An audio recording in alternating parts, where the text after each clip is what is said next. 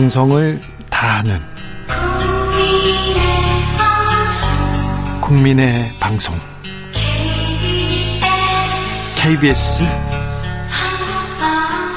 주진우 라이브. 그냥 그렇다고요.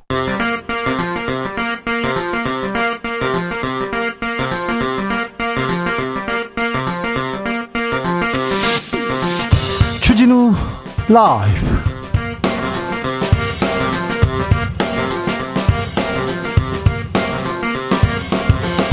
2023년 5월 2일 화요일입니다. 안녕하십니까. 주진우입니다.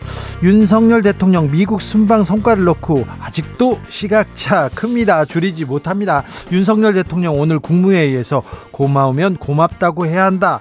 이런 말로 설명했는데요. 무슨 의미일까요? 국민의힘 이용 의원에게 들어보겠습니다.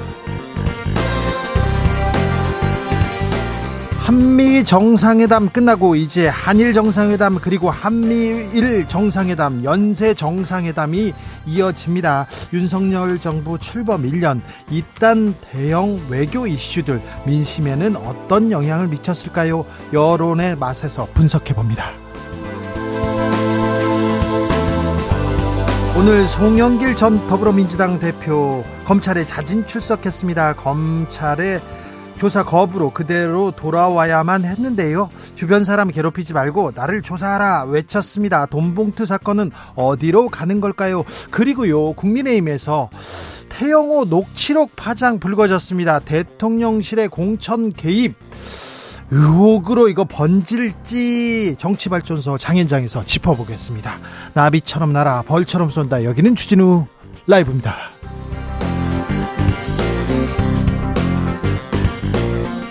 오늘도 자중자애 겸손하고 진정성 있게 여러분과 함께 하겠습니다. 5월, 5월은 가정의 달입니다.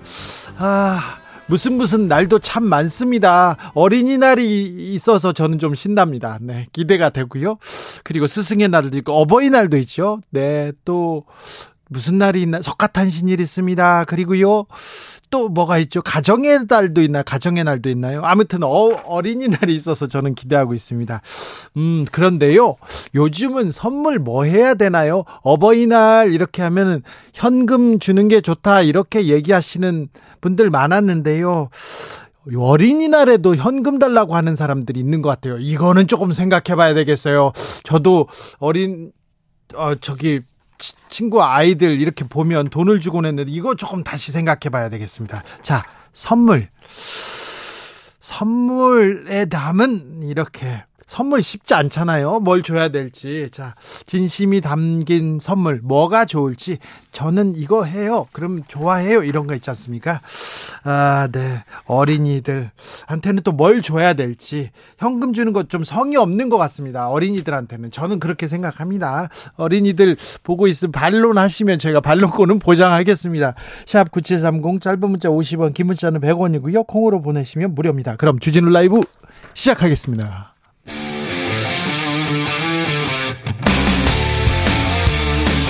탐사보도 외길 인생 20년. 주 기자가 제일 싫어하는 것은?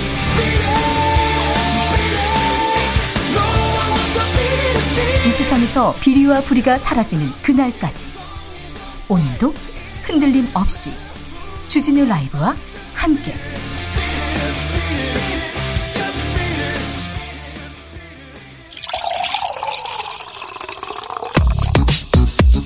진짜 중요한 뉴스만 쭉 뽑아냈습니다. 주스. 정상근 기자 어서 오세요. 안녕하십니까. 윤석열 대통령이 한미 정상회담 성과에 대해서 직접 입장을 냈습니다. 네, 윤석열 대통령은 오늘 국무회의 모두 발언을 통해 국빈 방미 성과에 대한 입장을 밝혔습니다. 윤석열 대통령은 대한민국이 세계의 중심으로 우뚝 서기까지 미국이 우리를 많이 도왔다라며 어, 세계 최강 국가와 70년간 동맹을 맺어왔다는 것은 남다른 의미라고 말했습니다. 어, 또한 국가 관계에 있어 고마운 것이 있으면 고맙다고 이야기할 줄 알아야 한다라고 말했습니다. 고마운 게 있으면 고맙다고 이야기할 줄 알아야 된다. 네. 동맹이 동맹을 맺었다. 남다른 의미다. 네. 아, 네. 잠시 후에 자세하게 이 얘기는 분석해 보겠습니다. 국민의힘에서는 또 윤핵관들은 어떻게 생각하고 있는지 한미 정상회담 고마움 고맙다고 이야기할 줄 알아야 된다. 네. 자, 윤 대통령 오늘 취임 1주년 기자 간담회 가졌습니다. 기자회견은 안 할 모양입니다. 그런데 기자들하고 김밥을 먹으면서 여러 얘기를 하셨어요? 네, 윤석열 대통령이 오늘 대통령실 청사 앞 공원 개방 관련 사전 행사에 참석해 기자들과 만났는데요. 네. 이 취임 1주년 기자간담회에 대한 질문을 받고 한번 생각을 해보려 한다라며 가능성은 열어뒀습니다. 윤석열 대통령은 용산 스태프들에게 취임 1주년이 자화자찬의 자리가 되어서는 안 된다고 말했다라고 덧붙였습니다. 네, 기시다 후미오 일본 총리 한국을 방문합니다. 네, 대통령실은 오늘 기시다 후미오 일본 총리가 오는 7일에서 8일 일정으로 한국을 실무 방문할 예정이라고 밝혔습니다. 일본 언론에서 이미 다 발표해서 어제도 저희가 말씀드렸죠. 아, 근데 군사 협력 얘기가 오갈 모양이에요?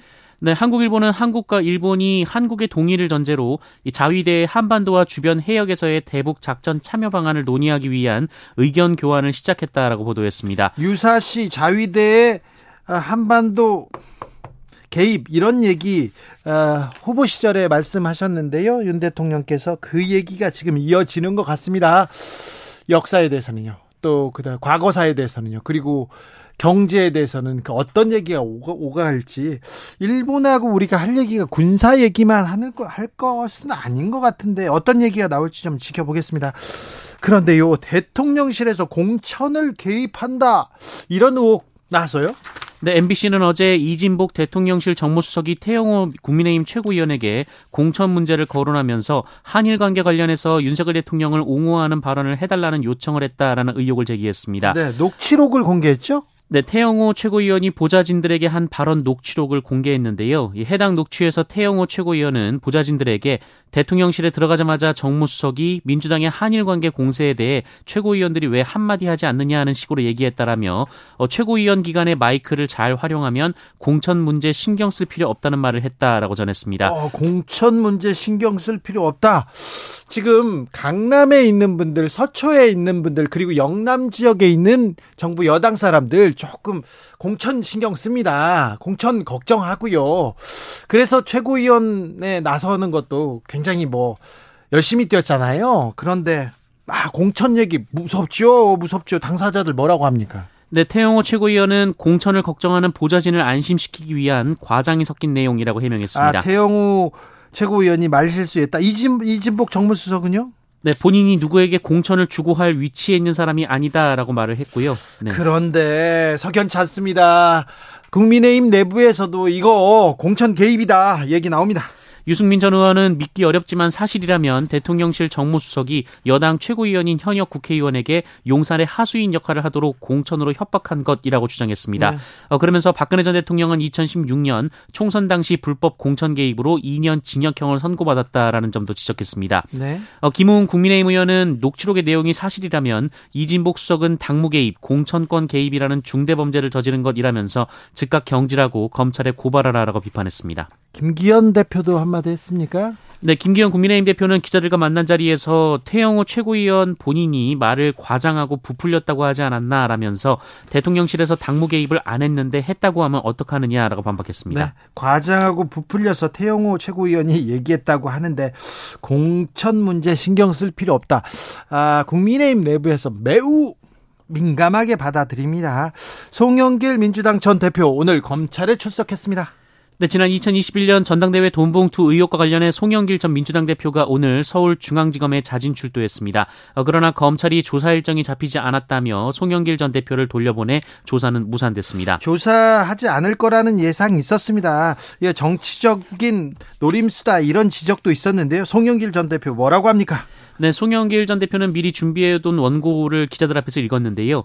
귀국한 지 일주일이 지났지만 검찰은 본인을 소환하지 않고 주변 사람을 괴롭히고 있다라면서 어, 주위 사람 괴롭히지 말고 송영길을 구속시켜달라라고 주장했습니다. 윤석열 대통령 여야 원내대표와의 회담 제안했어요. 네, 윤석열 대통령이 여야 원내대표와 만날 의향이 있다라는 뜻을 박광원 신임 민주당 원내대표에게 전달했다라는 보도가 나왔습니다. 대통령실에서 박광원 민주당 원내대표는 만나겠다 이렇게 얘기했는데 민주당은 뭐라고 합니까? 네, 박광원 원내대표는 윤석열 대통령이 이재명 대표를 먼저 만나는 게 순서라며 회동 제안을 거절했다고 밝혔습니다. 네. 어, 이재명 대표는 안 만나실 생각인 것 같습니다. 다른 사람을 만나자고 했는데 민주당에서 거절했습니다. 4월 물가는 어떻게 됐습니까? 네, 통계청 발표에 따르면 지난달 소비자 물가 상승률이 3.7%가 나왔습니다. 이 전월 상승률보다 0.5% 포인트 낮고요. 네. 이 물가 상승률이 3%대로 나온 것은 지난 지난해 2월 이후 처음입니다. 조금 안정세에 접어드는 것 같은데 그래도 3.7% 오르는 거 매우 많이 높은 수치입니다. 3.7%씩 임금이 오르고 있지 않잖아요. 그리고 뭐 어디 가서 일하는데 3.7%씩 매달 오르지 않지 않습니까? 아, 물가 걱 정입니다. 물가 상승률은 여전히 높은 수준입니다. 음, 영장 실질 심사 앞두고 분신했던 노동자 결국 숨졌다는 소식입니다. 네, 근로자의 날 구속 전 피의자 신문을 앞두고 분신한 민주노총 건설노조 강원지부 간부가 오늘 병원에서 치료를 받던 중 결국 사망했습니다. 어, 고인은 어제 오전 영장 실질 심사가 열리는 춘천지법 강릉지원 앞에서 몸에 휘발성 물질을 끼얹은 뒤 불을 붙였는데요. 어, 전신 화상을 입고 헬기를 통해 서울로 옮겨졌으나 소생이 어려웠습니다. 노동계에서는 분노하고 있습니다. 네, 민주노총 건설노조는 오늘 고인의 사망은 윤석열 정부의 노동 탄압 때문이라면서 대정부 총력 투쟁을 예고했습니다. 건설노조는 모레 용산에서 윤석열 정권을 규탄하는 총력 투쟁 결의대회를 열겠다라고 밝혔습니다. 네, 의사와 간호조무사들도 총력 투쟁 얘기 나옵니다. 네, 간호법 제정안 등의 국회 통과에 반발하고 있는 의사와 간호조무사 등의 단체가 내일과 11일 연가와 단축 진료로 집단 행동에 나선다라고 밝혔습니다. 네. 어, 오전에는 진료를 하고 늦은 오후에 집회를 여는 방식이라고 설명했는데요. 네. 어, 서울 지역의 경우 내일 오후 국회의사당 역 앞에서 집회가 열릴 예정입니다. 아, 뭐 좋은 뉴스가 없네요. 좀 찾아보려고 했는데 죄송합니다. 이강인 선수가 매우 맹활약하고 있다는 소식도 있는데요. 올해 부처님 오신 날이 주말입니다. 주말인데요. 대체 휴일이 적용됩니까? 네, 됩니다. 어, 인사혁신처는 오늘 국무회의를 통해 부처님 오신 날과 성탄절에 대체 공휴일을 운영하는 내용의 관련 규정을 개정했다라고 밝혔습니다. 네. 어, 개정 법령은 대통령 재가 후 이번 주 안에 관보에 게재돼 즉시 효력이 발생이 됩니다. 어, 이 규정은 관공서 휴일과 관련된 것이기 때문에 법적 휴일은 아닙니다만 어, 대체로 관공서 휴일에 기업들도 맞춰왔기 때문에 많은 기업들도 쉴 것으로 예상이 되고 있습니다. 네. 어, 특히 당장 올해 부처님 오신 날이 토요일인 5월 27일인데요. 네. 어, 규정 개정으로 29일 하루 대체 휴일이 주어지면서 네. 사흘 연휴가 가능해졌습니다. 그렇습니다. 월요일입니다. 월요일이 빨간 날이 된다는 겁니다. 주진우 라이브는 빨간 날이어도 월요일이어도 네. 여러분 옆에서 라이브로 진행하겠습니다. 주스 정상근 기자와 함께했습니다. 감사합니다. 고맙습니다. 가정의 달입니다. 어린이날, 어버이날, 스승의 날, 부부의 날, 뭐, 많은 날이 있는데요. 선물 얘기 들어볼게요. 진심 담긴 선물 뭐가 있을까요? 얘기합니다. 황경희님께서 주진우 어린이는 뭐가 좋으세요? 네. 뭐가 좋은지는 잘 모르겠는데 엄청 기대하고 있습니다. 서태웅님, 5월 달은요, 진짜 통장이 통장되는 날입니다. 어린이날, 어버이날, 스승의 날, 거기에 5월에 결혼식이 있고요. 생일까지 겹치면 진짜 죽을 맛이에요. 그러니까 그 선물을요, 마음을 담아서, 음, 수준껏, 성의껏 그렇게 하면 되죠. 홍승표님, 남녀노소, 성의는 없어 보여도 돈을 제일 좋아하긴 합니다. 그러니까요. 좋아하긴 하는데 이거 참 어쩌죠? 김덕명님 어린이날 어버이날 모두 금전이 좋습니다. 원하는 것을 선택할 수 있는 기회를 주니까요. 얘기하는데 금전 얘기가 나옵니다. 2399님, 25일이 저의 생일이에요. 상품권이 좋을 것 같아요. 아, 2399님, 잘 알겠습니다. 명심하겠습니다. 8625님, 손주가 내년에 초등학교 입학하네요. 가방을 선물로 사줄까 합니다. 좋아했으면 좋겠어요. 가방 좋죠. 가방, 그, 항상 지니고 다니고 책도 넣고, 뭐, 아유, 가방 좋습니다. 이창호님, 현직 교사입니다. 스승의 날에 학생들이 꾹꾹 눌러서 써준 편지가 제일 반가운 선물이다. 아, 네. 스승의 날 감사합니다. 이렇게 선물 예, 선물로 이렇게 편지 쓰는 것도 좋습니다. 요즘 손편지 안 쓰시죠? 손편지 언제 쓰셨어요? 좀 생각해 보면 까마득 하는데 선물 줄 때 간단한 카드라도 간단한 편지라도 써가지고 마음을 전했으면 합니다. 0165님께서 5월 21일 부부의 날, 저희 부부 결혼 기념일입니다. 신랑한테 믹서기 사달라고 했습니다. 대신 저는 온 마음을 선물로 줄 겁니다. 아이고, 네. 훌륭하십니다. 믹서기 사줘야죠. 이거 사줘야죠. 근데 그냥 믹서기는 그냥 카드로 사시고 사시고 다른 거 사놔라 이렇게 얘기하시는 게 좋을 것도 같은데 아무튼 네. 아이고 참 돈을 줘도요 부모님 아니면 뭐 누구한테 가족한테 돈을 줘도 그걸 가족을 위해서 또 쓰시잖아요 또 부모님은 참 1505님 딸 아이와 함께 시장에 갔는데요. 벌써 카네이션이 나왔더라고요. 순간 눈물이 왈칵 나서 훌쩍했어요. 딸내미가 왜 그러냐고 하더라고요. 돌아가신 할머니 할아버지가 생각나서 그런다고 했더니 아이가 절 꼭 안아주더니 주머니에서 천 원짜리 두 장 꺼내서 자기가 엄마 카네이션을 사주겠다 하더군요. 세상 무엇보다 귀한 선물을 받았습니다. 아이고 마음이 진짜죠. 마음이 담겨야죠. 네, 마음을 전하 아, 담아야 되겠습니다. 주진우 라이브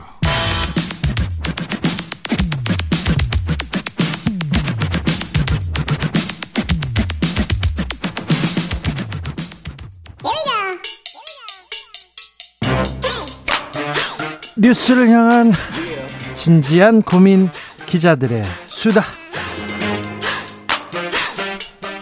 라이브 기자실을 찾은 오늘의 기자는 은지옥이요. 시사인 김은지입니다. 오늘 준비한 첫 번째 뉴스부터 가보겠습니다. 네, 사법부 판결이 음주운전에 관대하다라는 지적이 나오고 있습니다. 지나치게 관대해요. 지나치게 관대해서 음주운전이 줄지 않는다 이런 지적이 있어요. 네, 동아일보 오늘 보도인데 법원 판결 인터넷 열람 시스템을 통해서 판결문 100건을 분석했다라고 하는데요. 분석해 보니까 네, 음주운전으로 사람이 다치거나 사망한 사건 최근에 확정된 판결인데 네.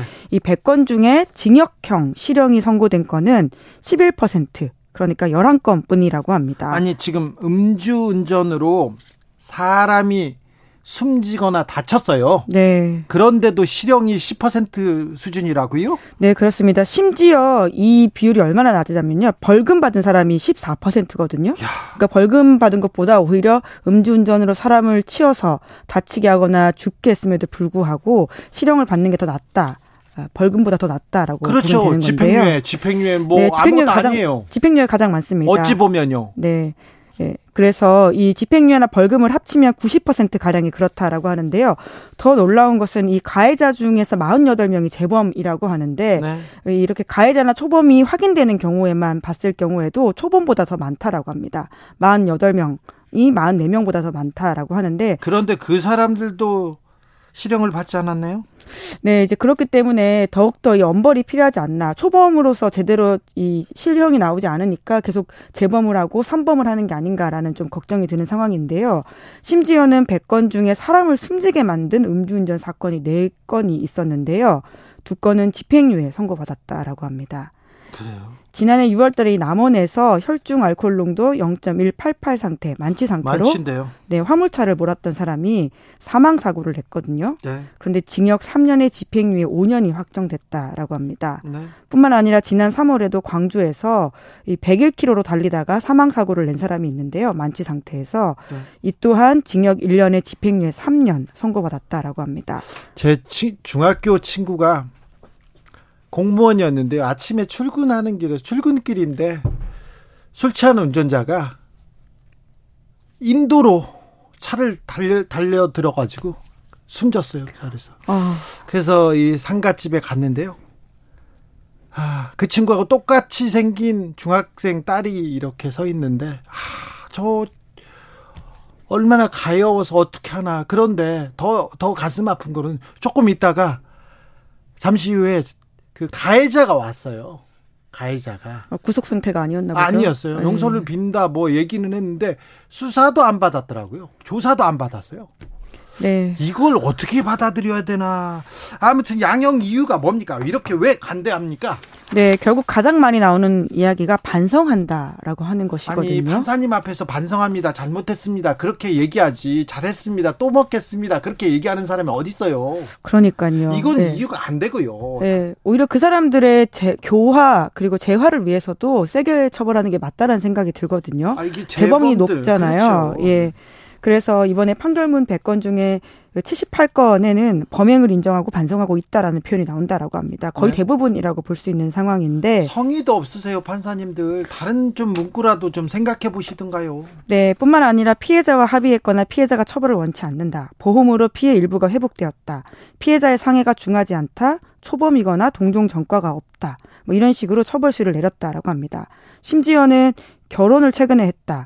운전자도 다쳤다. 이런 식의 이유도 참작 사유가 됐다라고 합니다. 일부러 그래서 이렇게 음주 사고를 내고 그 구치소에 구속됐을 경우 결혼을 하거나 뭐 이런 혼인 관계를 만드는 경우도 있어요. 네, 심지어는 재범자 중에서도 실형 선고받은 경우가 16.7%에 불과하다라고 이게 합니다. 문제예요. 재범은 네. 한 번은 봐주자고요. 그런데 봐줄 수 있다고 봐요. 음주운전 요새는 네, 초범도 봐줘- 봐줄 네, 수 봐줘- 없는 상황이죠. 네, 봐줘서는 네. 안 되는데 한 번은 봐줬다고 봅시다. 그런데 두 번째 이거 너무하잖아요. 네, 그렇죠. 실제로 경찰청에 따르면 음주운전 재범률이 2019년 43.8%였는데요. 2021년에는 더 올라가서 44.8%라고 합니다. 그러니까 계속 좀 했던 사람이 또 저지르는 상황은 어, 더 심각해지고 있다. 양형 기준의 변화 필요한 것 같습니다. 조정해야 됩니다. 네, 지난 4월 24일에 대법원 양형위원회가 이런 음주운전에 대한 양형 기준을 신설했는데요. 이에 따라서 혈중 알코올 농도 0.2% 이상, 음주운전자에게는 최대 징역 2년 6개월에서 4년까지 선고할 수 있도록 했습니다. 네. 하지만 음주운전으로 인한 상해, 사망에는 각각 기본 형량으로 징역 10개월에서 2년 6개월, 징역 2년에서 5년, 그러니까 최대치가 5년이라고 볼 수 있는데요. 그렇죠. 예, 더 보완이 필요하다 이런 지적도 있습니다. 그렇습니다. 저 최근에 음, 아이들 스쿨존에서 음주 사고가 잇따르고 있다 이렇게 얘기하는데 그 전엔 더 많았습니다. 더 많았어요. 아직도 줄어들지 않고 있다는 거 계속 나오는데 음주 술을 마시면 운전대를 잡지 말아야 됩니다. 절대 그래서는 안 됩니다. 나, 나 나만이 아니라 남 그리고 상대방의 인생을 송두리째 이렇게 망치는 일이 될 수 있어요. 아주 흉악한 흉악한 범죄입니다. 이거 절대 조심하고 절대 그러면 안 됩니다. 자, 다음 뉴스로 가볼게요. 네, 21대 국회의원들의 본회의 출석부가 나왔습니다. 자, 출석부 한번 보겠습니다. 네, 국회법에 따라 가지고 이제 이런 자료들이 공개가 되고 있거든요. 그래서 국회 사이트 그리고 참여연대 국회 감시 사이트를 통해서 집계한 자료라고 할 수 있는데요. 그러니까 누가 제일 결정 많이 했습니까? 네, 김태호 국민의힘 의원이 그동안에는 가장 이제 결석 신고서 없이 불참한 사람으로서는 1등을 차지했고요. 중진들이 주로 1, 2위 해요, 이거. 네, 또 2등은 우상호 더불어민주당 의원이었습니다. 우상호 의원이요? 네, 그, 불참을 할 수는 있는데요. 음. 결석 신고를 내지 않았다라는 지점에서 좀 포인트를 맞춰서 본 것이고요. 다른 당- 그 다음 수는요? 예, 당별로 보면 이달곤 의원, 정운천, 홍문표 의원 이런 분들이 무단 결석이 많았고 네. 민주당에서는 이상민 의원, 김두관 의원, 박재우 의원 이런 분들 순입니다. 자, 뭐라고 합니까? 왜 결석했답니까? 네, 이제 이게 평상시에는 이제 사유서를 낼 수 있습니다. 하지만 잠깐이라도 들렀다 가면 이게 출석으로 기록이 되긴 하거든요. 그래서 잠깐 도장만 찍고 도장만 찍고 가는 경우가 있어요. 네, 그래서 이제 아예 안 나온 경우라라고 보시면 될 텐데요. 대부분은 지역구 일정이 있었거나 혹은 다른 일정 때문에 가지 못했다 이렇게 이야기를 하고 있는데요. 네. 김태우 의원 같은 경우에는 본회의 일정이 갑자기 잡혀서 지역구 일정 조정이 좀 어려운 측면이 있었다라고 밝히고 있고요. 이달권 의원 같은 경우에도 이 지역에서 대선과 지방선거를 하면서 여러 차례 좀 빠졌다라고 입장을 밝혔습니다. 이상민 의원도 당대선 후보 경선관리위원장 활동 같은 것들이 있어서 그랬는데 국민께 죄송하다 이렇게 이야기하고 있습니다. 네. 실제로 지금 이러한 분회, 본회의를 결석할 경우에는요, 불참 1회당 수당 3만 원이 줄어드는 불이익이 있다라고 합니다. 그런데 이제 그 이상이 없다 보니까 좀 부족하다라는 지적이 나오고 있는데요. 다만 정당 차원의 반영이 있는 곳은 있습니다. 민주당에서는 이런 본회의 출석률을 공천에 반영한다라고 밝히고 있고요. 뭐 그런 탓인지 모르겠는데 상대적으로 이 동아일보 보도에 따르면 민주당이 국민의힘 의원들에 비해서는 무단 결석 횟수가 적다라고 합니다. 네. 아무튼 학생은 수업 들어가야 되고요. 국회의원 본회의 들어가야 되는데 이거 기본 중에 기본 아닙니까? 네, 물론 여러 가지 일정들이 겹치는 경우가 있을 수는 있는데요. 이제 네. 그럼에도 불구하고 말씀하신 것처럼 이 전반적인 의동, 의정 활동에 있어서 기본이 된다. 네. 아, 그리고 일하는 국회를 위해서 필요하다. 이런 것들이 절대적인. 수치는 아닙니다. 출석을 잘해야만 꼭 좋은 학생이다 이렇게 어, 네 말하는 거는 좀 네, 출석 잘해야 되는데. 네, 보통은 또 연동되긴 하죠. 네, 네. 예. 근데 아무튼 어, 다른 크고 중요한 일이 있어서 빠질 수는 있으나 좀 기본에는 좀 충실해야 될 것 같습니다. 국민들 세금으로 지금 다니시는 거잖아요. 자, 뭐 공복, 공직자, 뭐, 뭐 국민의 머슴이 되겠다. 마- 선거 때만 그런 말 마시고요. 왜 그 참 출석은 하셔야죠. 마지막으로 만나볼 뉴스는요. 네, 디즈니가 미국 공화당의 대선 잠룡을 고소했습니다. 그 월트 디즈니 그 미키마우스 디즈니 말이 말입니까? 네, 세계적인 콘텐츠 회사이기도 하고요. 그리고는 그 놀이동산의 네. 가장 대명사인 디즈니 디즈니인데요. 월드. 네. 그런데 누구를요? 예, 최근에 한국에도 왔다 간 론 디샌티스 플로리다 주지사입니다. 어, 이분 대선 주자인데. 네, 그렇습니다. 어떤 트럼프, 일입니까? 네, 트럼프 전 대통령과 경쟁 구도를 지금 펼치고 있는 공화당 주요 인사 중에 한 명인데 소위 말해서 이제 문화 전쟁을 지금 디샌티스 주지사가 벌이고 있거든요. 보수표를 모으기 위해서인 건데 지난주 지난해 플로리다에서 한 법이 제정됐습니다. 그것이 뭐냐면 공립 학교에서 저학년 학생들에게 성적 지향이나 성적 정체성에 대한 교육을 할 수 없게 한다. 라는 내용이거든요. 네. 그래서 이게 법 내용은 부모 교육 권리법이라고는 하지만 비판자들은. 예, 돈세이 게이라고 해서 예. 동성애와 같은 다른 성적 정체성에 대해서 어린 학생들한테 언급 자체를 못하게 하는 법입니다. 자, 언급 자체도 못하게 한다. 그래서 이 대선 가도에 조금 아, 조금 이용하려고 한다. 그런 비판이 있었어요. 네, 그 실제적으로 공화당 경선에선 이러한 행동들이 굉장히 인기가 있을 수 있기 때문에 본인 지지자를 모으는 방식이다라고 하는 것인데요. 그런데 왜 디즈니가 디즈니가 이 법하고 무슨 관- 관계가 네. 있는 거죠? 그러니까 미국은 굉장히 우리와 좀 다른 기업 문화를 가지고 있어서 네. 기업들이 정치적인 사안에 대해서 자기네들이 입장을 내기도 예. 합니다. 이 법에 대해서 디즈니도 처음에는 입장을 내진 않았었는데요. 네. 직원들이 항의를 했거든요. 왜 그렇죠. 우리가 여기에 대해서 입장을 내지 않느냐. 그래서 아하. CEO를 굉장히 크게 압박을 했고요. 예. 결과적으로 CEO가 그 배- 법에 대해서 반대한다. 이렇게 입장을 냈습니다. 아, 그래요? 그러니까 디샌티스 주지사가 화가 나서 이 디즈니에다가 불이익을 줬습니다. 네. 디즈니가 일종의 세금 혜택을 좀 받아온 게 있거든요. 네. 플로리다에서는 단일 기업으로는 가장 큰 기업 중에 하나이다 보니까 여러모로 좀 받는 그 세제 혜택이 있었는데요. 이것을 없앴습니다. 이제 그러다 보니까 그러한 것에 대해서 디즈니가 문제가 있다. 예. 디샌티스 주지사를 소송한 것이죠. 아, 참 흥미롭습니다. 어떻게 될까요? 네, 이제 어떻게 될지는 좀 봐야 될 것 같은데요. 이게 단순히 기업과 주지사 사이의 이야기가 아니라 미국 전체 정치적 지형을 좀 흔들 수 있는 이야기이기 때문인데요. 그러니까요. 디즈니 주장은 미국에서는 정부가 자신의 생각을 말한 사람을 처벌할 수 없다라고 주장하면서 네. 디샌티스는 디즈니가 정치적 견해를 표현한 것에 대한 보복으로 정부 권력을 무기화하려고 한다 이렇게 비판했습니다. 네. 이에 대해서 디센티스는 뭐라고 반박하고 있냐면요. 우리는 한 회사가 지자체에서 정부를 운영하거나 자체적으로 정부를 운영하거나 주에서 다른 기업들을 가지 못하는 특권을 유지할 법적 권리가 있는지 알지 못한다. 그러니까 이것은 좀 다른 일이다라는 식의 이야기인 건데 네.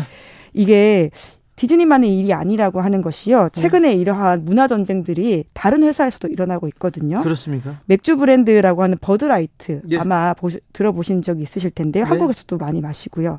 여기서 이제 트랜스젠더 인권 운동가에 대해서 굉장히 협업하는 마케팅을 벌였거든요. 트랜스젠더하고 협업하는 마케팅을 썼는데요. 네, 그분이 이제 굉장히 SNS에서 유명한 사람이기 때문인데 네. 이걸 디샌티스 주지사가 또 비난했습니다.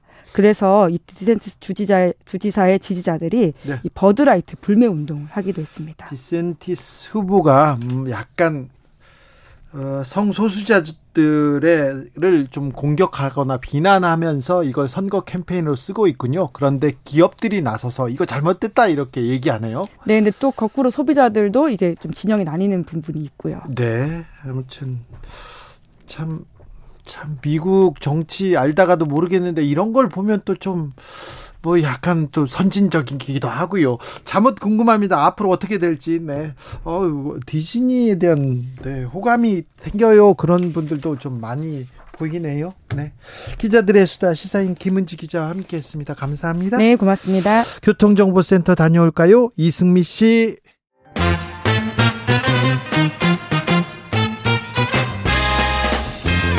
여론조사로 민심을 묻고 듣고 맛보고 즐겨보겠습니다. 여론의 맛. 배종찬 인사이트 K 연구소장 어서 오세요. 안녕하십니까 배종찬입니다. 김봉신 조원 CNI 부대표 어서 오세요. 안녕하십니까. 네, 여론조사로 민심을 좀 한번 좀 깊게 좀 살펴봐야 되겠습니다. 예. 소장님, 네, 부대표님 좀 부탁드리겠습니다. 깊숙이 들어가겠습니다. 네, 잘해 주셔야 됩니다. 예. 안 그럼요. 되면 바로 아- 아웃이에요. 우리는. 아웃이죠. 네. 중간에 나가야죠. 아이 그런 거 아니에요. 예, 예. 네. 편향적이다고 막 그러면 안 됩니다. 아, 우리는 항상 공정. 네, 공정. 우리만큼 공정했으면 좋겠어요. 그렇죠, 세- 그렇죠. 세상이. 세상이. 예. 네, 그럼요. 머리 보세요. 그럼요. 공정하잖아요. 아, 배종찬 공정합니다. 소장님은 자 편향적이라는 얘기를 듣기 싫어 가지고 가르마도 안 타시는 안 분이에요. 탑니다. 가르마를 위로 탔잖아요. 그럼요. 네. 네. 이게 지금 위에서도 잘 안 보여요. 위에서 왜안 예. 보죠? 위에서도 안 보일 정도로 다 채웠습니다. 알겠어요. 잘, 꽉꽉. 잘하셨습니다. 네. 자, 여론조사로 좀 민심을 좀 봐야 되겠습니다. 예. 아, 윤석열 정부 1년이고요. 또 외교 서- 현안들 지금 즐비합니다. 한미 정상회담 있고요. 한일 정상회담 또 있고요. 한미일 정상회담 있고요. G7 예, 예. 있고요. 자, 좀. 깊게 한번 짚어보겠습니다. 배 예. 소장님. 예. 어, 뭐 대통령 지지율에 영향을 줄 수 있는 이슈들이 연이어진다고 봐야 되겠죠. 네. 지금 대통령실에서도 기시다 후미오 총리의 7일, 8일 방안 이제 발표를 했습니다. 예. 그런 만큼 이제 5월 달에는 또 그로부터 한 10여일 후에 17일 네. G7 정상회의가 이제 일본에서 열리고 말 그대로 5월은 어 정상회의 퍼레이드다 이렇게도 가능하는데 문제는 뭐냐면 과연 윤석열 대통령에게 얼마만큼 긍정적으로 지지율이 흡수될 거냐. 특별히 예, 한일 정상회담 빈잔을 안 채우고 있잖아요. 그렇죠. 국민들은 조금 자존심 상한다 예. 그렇게 생각하시는 분들이 있어요. 사실 한일 정상회담 이후에 국민들이 조금 어, 윤 대통령 외교에 대해서 비판적인 시각을 보였던 그렇죠. 것도 사실이잖아요. 이번에 만회해야 됩니다. 그렇습니다. 그렇다면은 적어도 어 7일 방한하는 기시다 후미오 총리가 중도층이나 무당층 그리고 MZ 세대가 중요하거든요. 네. 결과적으로는 다른 걸 보는 것이 아니라 뭐 물질적으로 지금 당장 일본이 우리한테 어떤 식으로 보상한다고 하더라도 그것이 우리에게 긍정적으로 인식되기 쉽지 않다. 그렇다면 결국 태도와 마음입니다. 그렇죠. 기시다 후미 총리가 와서 정말 아 진심으로 네. 진심으로 사과한다. 예. 과거에 대해서 만약에 그리고 그렇다면요. 예. 그렇다면은 윤석열 대통령 지지율에 조금이라도 또 올라갈 플러스 카드가 될 수가 있겠죠. 근데 그렇지 않고 네. 기대오미오 총리가 와서 여전히 엉뚱한 이야기를 하거나 그냥 형식적인 정도의 1박 2일을 머무르고 간다 그러면 말 그대로 그거는 지지율에는 보탬이 안 될 수도 있고 정말 중요한 건 공헌이 이제 기시다 후미오 총리 쪽으로 넘어갔다. 네. 또 그런 어 태도를 통해서 어 국민 대한민국 국민 여론을 움직일 수 있냐는 결국 이 후미오 기시다 후미오 총리가 어느 정도의 진심 어린 태도와 내용으로 또 문장으로 사과를 구성하느냐에 있다고 봐야 되겠죠. 김봉신 부대표님. 예, 예. 한일 관계 관련해 가지고는 굉장히 지금까지 좀 대통령 음. 국정 긍정률에 하방 압력으로 작용했던 건 사실인데요. 네.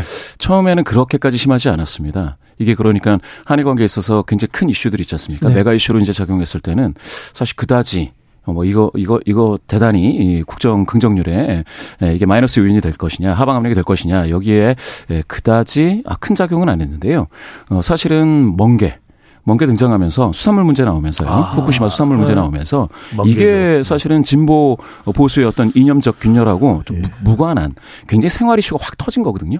근데 이거가 정말 세게 터지면은 저 윤석열 대통령의 국정 긍정률이 완전히 지금 큰 타격을 받을 것 같고요. 그런데 문제는 아까 말씀하셨지만 뭐 사과 말씀하셨지만 사실은 칼자루를 그러면 우리 정부 쪽에서 쥐고 있느냐, 우리 대통령이 쥐고 있느냐 그게 아니고요. 사실은 일본에서 어떠한 요구를 또 할 것이냐가 문제죠. 기사 총리 같은 경우에는 사실은 작년 말에 굉장히 좀 위험했다가 국내에서 지지율이 지금 상당히 좀 회복이 됐습니다. 특별히 윤석열 대통령과의 한일 정상회담 이후에 기시다 총리는 올라가고 올라갔습니다. 음. 뚜렷하게 올라갔습니다. 윤석열 대통령은 내려가고 여전히 좋지 않죠. 예. 네, 좋지 자, 않죠. 그런데 네. 음.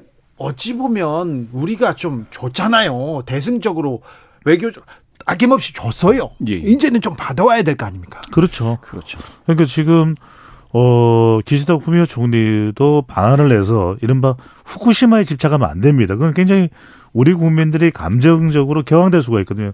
지금 먼게 해삼 이야기하면 안 돼요. 먼게 해삼 이야기할 게 아니라 정말 결과적으로 우리 국민들이 마음을 움직일 수 있는 것은 위안부나 강제징용에 대한 태도거든요. 네. 그렇다면 이미 윤석열 대통령이 우리 국민들의 여론까지 거스르, 거스르면서 어, 일본 쪽에 공을 던졌죠. 그래서 제3자 변제안을 내놨는데 이게 지금 여론이 싸늘한 원인이 됐잖아요. 네. 그렇다면 기시다 국무 총리는 많이 얻어냈지 않습니까? 네. 지난번 윤석열 대통령의 어, 방일 과정에서 그렇다면 이번에는 일본은 지금 선거도 끝났고 또 G7이라고 하는 히로시마 G7 정상회의도 앞두고 있고 그렇다면 오히려 일본이 통 크게 어, 사과도 사과지만 관련해서도 위안부의 어, 또 강제징용에 대해서도 일본이 배상할 용의가 있다. 일본이 해야 된다. 그런 이야기도 사실은 기시다 우미오 총리가 할 수 있어야 되고 근데 해야 소장, 되겠죠. 소장님이 그, 예. 그, 그, 그 문제에 대해서는 예, 언급하지 않고 넘어갈 가능성이 높지 않겠습니까? 저는 언급하지는 않으려고 봐요. 제가 말씀드린 그래서 현실성 현실적으로는 아닐 거라고 보지만 그렇게 해야 지금 미국에 가서도 그 미국에 가서 돌아와서도 윤석열 대통령의 외교가 오롯이 평가는 못 받고 있거든요. 그런 이유 중에 하나가 뭐 워싱턴 선언에서 핵 공유와 관련된 부분이 충분하게 확보가 안 됐다. 그런데 이제 이 핵 공유라고 이야기되면서 여러 가지 억측도 어 발생하고 이런 상황인데 이렇다면 지금 이제 지금 어 가라앉지 않고 있는 외교 논란에 대해서 어느 정도 우군이 되어줄 수 있는 사람이 기시다 후미오 총리고 지난번에 3월달에 윤석열 대통령이 가서 기시다 후미오 총리 지지율이 올라갔잖아요. 네. 그 뒤에 또 사제 폭발물 위협을 당하면서 또 올라갔잖아요. 네. 그래서 지금 지방선거도 4승 1패인가요? 그래서 어 승리했잖아요. 네. 그렇다면 이제는 네. 기시다 후미오 총리가 어 히로시마산 사케만 들고 올 게 아니라 네. 네. 본인이 이제는 말 그대로 우리 윤석열 대통령에게 양보하는데 그건 윤석열 대통령의 양보가 아니에요. 이 양심의 양보를 하는 겁니다. 우리 국민들이 그동안 일본에 짓눌렸던 어, 일본의 강압, 일본의 강제 이 병합 그 부분에 대해서 기시다 우미오 총리가 가해자가 사과를 하는 것이 더 대성적인 결과를 얻어낼 수 있다라는 거죠. 네, 알겠습니다. 배종찬 소장이 이쯤 되면 필살기 하나 나올 줄 알았는데, 그죠?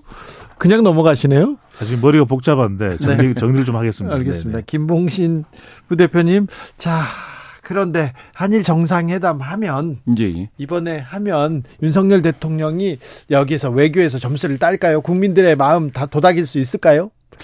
글쎄요. 저는 이제 방금 말씀하신 그배 소장님께서는 뭐 사과라든지 이런 말씀하셨는데 그게 공식적인 그 뭡니까 의제가 되기에는 쉽지 않, 아 보이고요. 사실은 이 이번 그 관련해서도 사실 한 한일 간에 있어서는 좀 외교 안보 안보라는 측면에서 좀 협력을 좀 강화하는 그런 제스처가 있- 있을 것 같아요. 국방 얘기만 나오고 있어요, 예, 지금. 예. 그런데 문제는 지금까지를 보시면은 지금 그, 그 부분이 사실은 보수 성향 유권자분들에게 예, 좋은 어떤 그 지지할 수 있는 그런 소재가 될수 있는데요. 그런가요? 아, 예. 그래 왔는데 그게 지금 제한적입니다. 사실은 지금까지 계속해서 어 안보와 관련해서 어 조금 더 강화하겠다라는 어떤 그 메시지, 대통령 메시지가 있었으면 지금 충분히 그 40% 이상 어떤 국정 긍정률을 보일 법도 한데 지금 그렇지 못하고 있거든요. 더군다나 일부 조사에서 한국 리서치 조사에서는 그런 얘기도 있습니다. 안보 지수가 역대 최하입니다. 지금 어 그뭐 많이 떨어진다라는 것이죠. 예. 그렇게 따지면 아까 방금 핵 공유도 말씀 주셨는데요. 어 이와 같은 안보 행보 또 안보 메시지가 사실은 어 평화를 추구하는 국민들의 어떤 바람을 어 충족시키는 것이 아니고 약간 좀 안보 위기감을 더 강화시킬 수도 있다 역으로. 네. 예. 한미 정상회담에서도 거의 네. 안보로 그렇죠. 그, 그 회의를 다 채운 것 같은데 사실 국민들은 그 떠나기 전에 예. 인터뷰에서 안보 불안 계속해서 걱정했잖아요. 그렇죠. 네. 그런데 저는 어 기시다 우미오 총리의 방안은 조금 다르게 봅니다. 왜냐하면 이제는 본인이 어 고민했던 짓눌려왔던 그런 부담들이 좀 해소가 됐잖아요. 선거도 끝났고. 그렇죠. 선거 끝났죠. 또, 어, 기시다 내각의 지지율도 그랬죠. 그런데 이제 뭐냐면 5월 17일부터 본인의 지역구에서 G7 정상회의를 앞두고 있는데 히로시마가 원폭이 투하됐던 지역입니다. 그러니까 네. 전 세계 G7 국가에 이목이 집중된다는 것은 전 세계에 또 관심이 히로시마 쪽으로 모아질 거예요. 그럴 때 한국 국민들의 여론도 중요합니다. 왜? 네. 아, 내가 한국에 가서 그래도 우리가 우리가 또 잘못을 저질렀던 것도 있으니까 미국이 원복을 통한 것지만 가서 사과를 냈다. 그리고 가서 문화 교류를 통해서 미래를 좀 어, 함께 손잡고 가자고 이야기했다. 이렇게 해야 해야지. 기시다 후미오 총리도 G7 정상회의가 번듯해질 수 있거든요. 네. 저는 이렇게 예측을 합니다. 아마 지금 다음 주도 출연해야 될 것 같은데. 네. 그래서 지금 기시다 후미오 총리가 저는 어, 이번 7일, 8일 연휴 기간인가요? 네. 월요일까지 포함했는데 저는 좀 달라질 것이다. 아, 배종찬 달라질 수밖에 없다. 이거 제가 네. 다른 건 몰라도 히로시마를 조금 알아요. 히로시마요? 히로시마입니다. 네. 히로시마예요. 시마. 네, 아. 거기까지요. 네. 네, 알겠습니다. 그런데 네, 네. 어, 배종찬 소장님, 일본 정상 기시다 총리가 와가지고 과거사에 대해서 전향적인 얘기를 하면서 미래로 나아갈 것이다. 그래서 윤석열 대통령의 지지율과 윤석열 대통령의 그 대승적 외교 행보에 아, 박수를 받을 것이다. 이렇게 전망하는 분은 처음 봤어요. 저는 왜냐하면은 네. 지난번 그, 어, 레텐카이, 레가이, 레텐가이에서, 거기가 이제 오므라이스를 먹었던 식당이거든요. 네네. 레텐카이에서의 그 베일에 가려져 있는 네. 메시간이 중요했다. 진짜 저는 식당에서 윤- 무슨 예, 얘기를 했다. 대통령이 한국에 오면 네. 그때는 어 한국 술로 아 이건 아닌데. 네. 네. 네 하여튼간에 네. 그때 좀 무언의 압박이 있었을 것이다. 아, 그렇다면 한국에 들어올 때 기시다 후미오 총리가 빈손으로 들어올 수는 없을 거예요. 비, 그러니까. 예. 그, 아니, 근데 일본 갔는데 빈손으로 보내던데요. 아니 뭐 오므라이스 도시락이라도 들고 들어오겠죠. 아, 오므라이스 저는 좀 자존심 상했어요. 아니, 네. 좋은 것도 있고, 와규도 있고, 예. 스시도 좋은 거 있는데, 왜 오므라이스를 첫 줘요? 번째 전적은 비싼 걸 먹었어요. 비싼 첫거 번째 먹었어요. 전적은 부부 동반으로 먹고 또 먹어요. 샤브샤브인데 네. 그렇죠. 먹고 또 먹고. 예. 우리 주진우 라이브는 보고 또 듣고. 알겠어요. 네, 알겠어요. 패종찬 나오기 시작했습니다. 자, 어, 여론조사 개요 말씀드릴게요. 리얼미트가 미디어 트리븐 의뢰로 지난달 24일에서 28일까지 닷새간 조사했더니 윤 대통령 국제홍수행 긍정평가는요, 전주에 비해서 1.9% 상승한 34.5%였습니다. 부정평가는 2.1% 하락했네요. 62.6%입니다. 아, 그리고요, 한국 갤럽에서, 한국 갤럽에서 25일에서 7일 수행한 자체 조사에서 긍정 평가는 30, 부정 평가는 63%였습니다. 음, 그리고요, 어, 기시다 총리 그 지지율. 우리는요 일본 여론조사 미국 여론조사도 이렇게 다 개요 알려드립니다. 신뢰 공정의 KBS 아닙니까? 그렇죠. 리온 게이자 신문이 지난달 28일에서 30일 실시한 여론조사에서 기시다 내각 지지율은 52%로 올라갔습니다. 자, 한국갤럽의 자체 정기 여론조사 중에 지난달 4일에서 6일 조사는 31%였는데 그 다음 주 10일에서 13일 아, 그러니까 정상회담 후 한일 정상회담 후 27%로 떨어졌습니다. 자세한 내용 중앙선거 여론조사 심의위원회 홈페이지 참조하시면 되는데요. 그런데 이거 하나 물어보자고요. 네. 기시다 총리는 지지율이 52%인데 윤석열 대통령은 아까 리얼미터하고 어, 한국 갤럽에서 보면 30대 60 이런 거의 그 더블 스코어 음. 부정 스코어가 높습니다. 근데 그 이런 이제 취임 1년인데 이런 상황이 계속 이어집니까? 김봉신 부대표님. 그렇죠. 이게 만약에 지금 L자 모양으로 지금 횡보하고 있지 않습니까? 네. 한번 확 꺾인 다음에 이거를 분기별로 보면 어 한국갤럽 그 어, 지지율 분기별 지지율을 보면은 지금 확 꺾였다가 밑으로 이제 쭉 빠져 있는데요. 네. 이거를 좀 타고 올라가서 U자 모양으로 올라갈 수 있으려면 네. 뭔가 좀 적극적인 행보, 메시지 또 어, 경기 뭐 민생 경기를 좀 부양할 수 있는 그런 내용들이 있어야 되는데 그런 게 사실은 모멘텀이 발견 어, 저 발견되지 못하고 거기에 대한 행보가 많이 없습니다. 외교에 서도 특히 정상회담 순방하고 갔다 오면 예. 보따리 가져오고 와 잘한다 하면서 조금씩 올라갔는데 윤 대통령은 순방 효과를 누리지 못합니다. 만약에 배종찬 예. 소장의 예측대로 예측대로 기시다 기시다 총리가 윤석열 대통령한테 예. 큰 보따리를 줄까요? 준다면 모멘텀이 될 수도 있어요.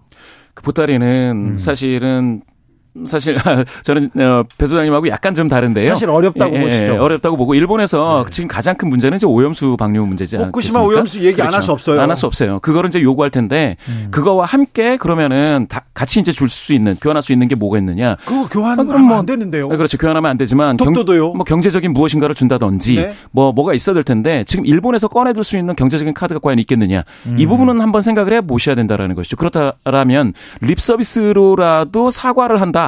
이걸로 지금 얼어붙어 있는 국내 중도 성향자들 그리고 지금 민생 경기에 이렇게까지 안 좋은데 음. 과연 얼마 정도 어, 반응을 해줄지는 진짜 알 수 없죠. 근데 일본 기시다 총리의 방안은 부분적일 겁니다. 그러니까 더 중요한 것은 지금 윤석열 대통령이 임기 이제 1년 정도인데 지지율이 안 올라가는 것은 무엇보다도 중도나 보수층을 제외하고 이제 중도나 또 무당층이나 MZ 세대가 안 들어오는 것이거든요. 네. 결국 저는 소통이다. 왜? 소통. 한때 윤석열 대통령이 직접 소통하겠다고 doorstepping을 이야기했을 때 상당히 큰 관심을 끌어모았습니다. 근데 자 미국 미국에서의 소통을 비- 보면은 윤석열 대통령이 미국에서 소통 잘했거든요. 그러니까 American Pie 또 미국의 상하원 의원들이 바로 알아들을 수 있게 영어로 연설을 했고 기립박수 받았고요. 그렇죠. 그런데 그런데 그래서 KBS 우리 KBS의 유명 라디오 팝스 DJ인 오성식입니다. Good Morning Pops 오성식입니다. 하는 그 오성식 선생님이 만점 어쩌고 했습니다. 그런데 이제 중요한 것은 뭐냐면 결국 국내 소통일 거예요. 자 그래요. 예, 예. 그 생각할 거 아니에요. 예. 자 미국 가서 백악관 가서는 뭐 노래도 부르고 의회 가서는 또 기립박수도 받았는데 예. 왜 용산 대통령실에서 야당하고 안 만납니까? 그렇죠. 왜 이게- 국회에서 왜 박수 받을 제가 이 분석을 해드리려고 해서 네. 그래서 윤석열 대통령이 중도, 네. 무당청, MZ 세대를 끌어들이기 위해서는 두 가지 하면 된다. 네. 일단 여야를 다 모아서 여기는 뭐 이재명 나와요. 대표도 참석할 것이고 박광원 대표 참석하는데 국회에서 아예 대통령이 이 대통령의 워싱턴 선언과 앞으로 이제 기시다 총리와의 외교에 대해서 다음 주쯤 한 9일 오전 내지 10일 오전으로 잡아서 국회에서 이제는 대통령의 설명회를 가지면 됩니다. 자 순방 그리고 성과 선- 설명을 가지 이렇게 되면 이제 소통이 되거든요. 그러면 적어도 대통령의 지지율이 2.5에서 3.2 정도 포인트까지는 더 올라갈 수 있어요. 자, 사장님? 핵심입니다. 여기 핵심. 자. 짜지 안 나왔어요.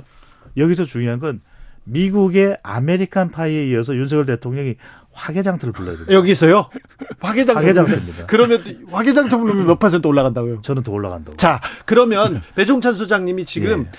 만약에 대통령께서 대통령께서 야당 대표 이재명 대표를 만나기만 해도 2.5%에서 3%는 지지율 상승 요인이라고 이렇게 보시는 거죠? 저는 그 모습을 그 태도를 보는 것이거든요. 그렇죠. 태도 예, 예. 중요하죠. 예. 국민들을 설득하고 대화하겠다는 소통하겠다는 자세 중요합니다. 예. 김봉신 부대표님 어떻게 보십니까?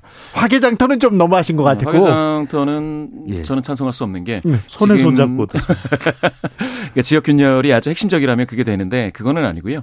경제적인 압박이 너무 셉니다. 네, 물가라든지 이런 문제. 만약에 어, 야당 대표를 만나서 어, 만약에 대통령이 그런 행보를 한다. 그렇게 했을 때 같이 구성할 수 있는 메시지가 중요하죠. 예, 경제 행보, 경제 민생 경기를 어떻게 예, 예, 복구할 것이냐가 중요한데 지금 지금 이번에 빠졌다고 했지 않습니까? 31에서 30 다시 이제 횡보하면서 살짝 이제 예, 갤럽 지수에서 어, 긍정 변동이 좀 안 좋았었는데 예, 그렇게 봤을 때 여기서 중도에서요 부정 평가가 11%포인트 5.1을 넘어서도 많아졌습니다. 예. 중도에서 굉장히 안 좋아졌다는 거죠. 중도 성향자들은 경제적인 economic voter죠. 예, 경제적인 부분에 있어서 선택을 할 텐데 실용적이어야죠. 예, 지금 없어요. 음. 정부를 리- 정부 대통령을 예, 긍정할 이유가 없습니다. 지금요. 없죠. 그렇죠. 야당 대표를 만나서 그거를 찾는다면 네. 그러면 얘기는 달라지는 거죠. 그러니까요. 음. 만약에 국회에서 국회를 설득하는 모습, 소통하는 그렇죠. 모습만 보여줘도 그리고 미국을 설득하기 위해서 American Pie를 부르고 예. 미국하고 소통하 기 위해서 영어 연설을 하듯이 국민들한테 이런 성의를 조금만 그럼요. 보여줘도 바로 올라간다는 그러니까 거 아니에요? 바로 하나의 국가, 하나의 국민이라는 거죠. 또 민생을 하기 위해서는 다수당인 또 더불어민주당과 또 서로 간에 논의를 하려 그렇지 않으면 결국 쌍특검 가고 간호사법 이렇게 대체할 수밖에 없고 잠깐 노래는 바꿀게요. 네. 아 대한민국. 아, 대한민국이요? 네네. 네. 아, 가만히 계세요? 그런데 만약에 대통령이 최고 권력자 아닙니까? 예. 최고 힘센 사람인데 대통령이 손을 내밀기만 해도 국민들은 그렇죠. 다르게 볼 거거든요. 지금껏 일방통행했다, 소통 안 했다가 하다 하더라도 그래서 효과가 더 클 수도 있어요. 그럼요. 그, 그 효과는, 아, 그, 그래서 제가 아까 말씀드렸잖아요. 야당 대표 안 만난다는 거 아니에요. 못안 만난다는 나야죠. 거 아니에요. 안 나야죠. 만나야 됩니까? 네. 그걸 반대로 생각하면 지금 거부권 있지 않습니까? 자꾸 여권에서는 어떤 법안에 대해서 거부권 행사한다고 하는데 그게 굉장히 역효과가 큽니다. 방금 말씀하신 것처럼 거부권이라는 표현은 없어지고 음. 소통을 먼저 하겠다라는 그 어떤 메시지가 나와야 되는 건 맞죠. 그렇습니까? 그 소통 메시지만 나와도 이게 좀 달라지는 그럼요. 판을 아니, 그러니까 바꾸죠. 그렇죠. 윤석열 대통령이 뭐 이걸 검찰 수사하고 연계시키지 말고 그냥 누구든 만날 수 있는 거 아닙니까? 그러면 대통령이 여야 다 만나서 여야를 다 같이 만나는 겁니다. 그렇죠. 그러면 대통령도 부담이 크진 않죠. 그리고 그 자리에서 아니 이런 간담회 자리에 차 한잔 할 수 있는 한 2, 30분의 시간이 있으면 뭐 박광훈 원내대표 물어보기 왜 이게 지금 국정도 혼란스러운데 쌍특검을 하려- 하려고 하느냐 어떤 의미냐 물어보고 또 답변도 없고 서로 소통하는 모습이 되는 거죠. 그렇죠. 검찰의 대통령이 아니라 국민의 대통령인데요. 소통만 해도 이 판 바꿀 수 있다고 합니다. 배종찬, 김봉신 다시 들어야겠는데요.